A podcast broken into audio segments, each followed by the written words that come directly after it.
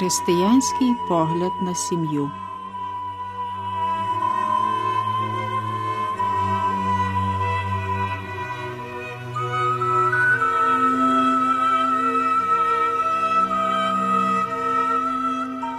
У наших минулих передачах йшла мова про те, що батьків покликано до участі в творчому ділі, крім того ж, і до участі в ділі спасіння. Вже той факт, що вони привели дитину на світ у християнській родині, має своє значення, ж батьки привели на світ майбутнього члена церкви, таїнственного тіла Христового. Дитина розпочинає своє життя, прямуючи до спасіння вже від тієї миті, коли вона зачалась. Знаємо, що період перебування дитини в матірньому лоні має велике виховне значення, бо впливає на формування її духовності, її характеру.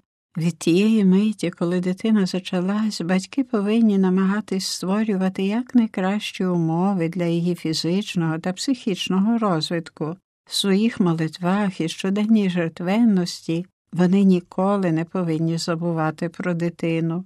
Проблеми виховання дітей не є тільки тимчасовим питанням, як їх виховати. Подружня пара повинна набути якнайбільше педагогічних знань, отож вони є відповідальними за те, щоб приготуватись до цього завдання, але насамперед вони повинні мати перед очима той факт, що виховання дітей треба зосереджувати на тому, аби направляти їх до спасіння, приготувати їх так, щоб вони самі могли крокувати до нього.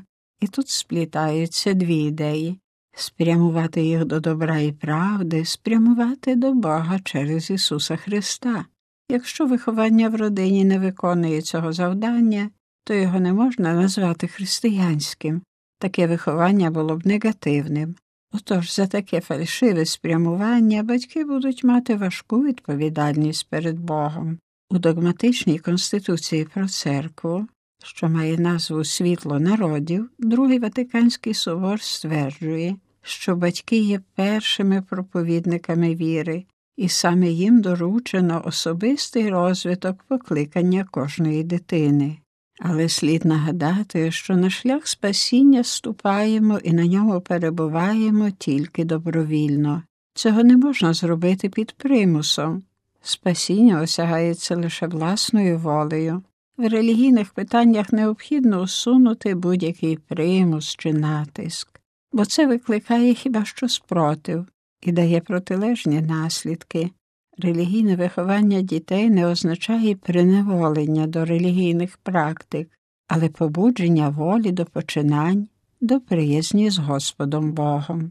Те, що спрямовуємо дитину на шлях спасіння, не обмежується до самого започаткування приязні з Богом, але стосується її виховання на всіх рівнях. Людина ж бо направляється до спасіння через усі свої чинності.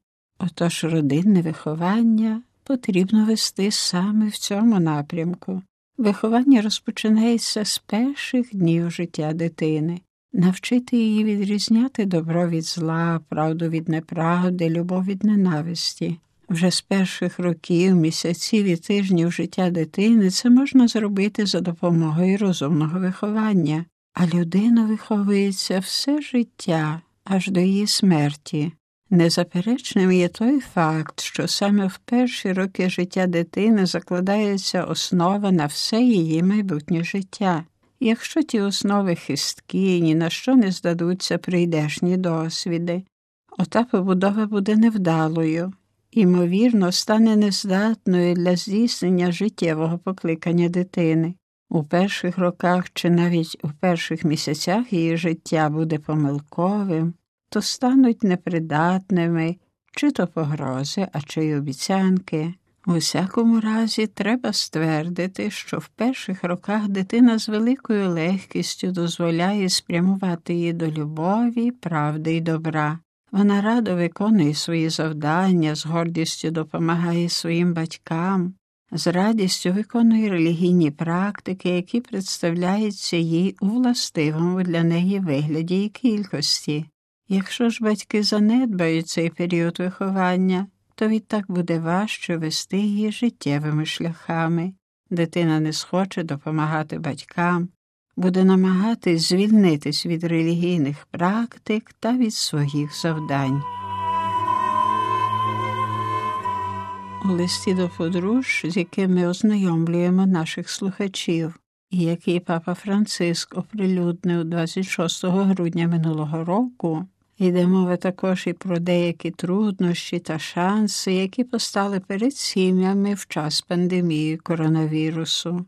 Святіший отець вказує, що якщо з одного боку зросли нагоди для перебування разом, що стало унікальним шансом розвивати діалог у сім'ї, то з другого боку для деяких подружніх пар таке перебування разом, до якого вони були змушені через карантин, стало особливо важким, посилились вже існуючі проблеми, зродились часто нестерпні конфлікти і чимало подружніх пар дійшли до розриву стосунків. Також і цим людям святіший Отець запевнює свою духовну близькість. Папа Франциск зазначає, що розбиття подружніх стосунків породжує чимало страждань через те, що не сповнилось багато очікувань. Біль не минає і дітей, які бачать, що їхні батьки вже більше не перебувають разом. Також і в цих випадках не переставайте шукати допомогу для того, аби якимось способом подолати конфлікти, щоб вони не викликали ще більше страждань у вас і у ваших дітей, закликає святійший Отець, додаючи, що Господь у своєму безмежному милосерді вдихне спосіб, як прямувати вперед серед багатьох труднощів і неприємностей. Не забувайте, що прощення загоює кожну рану.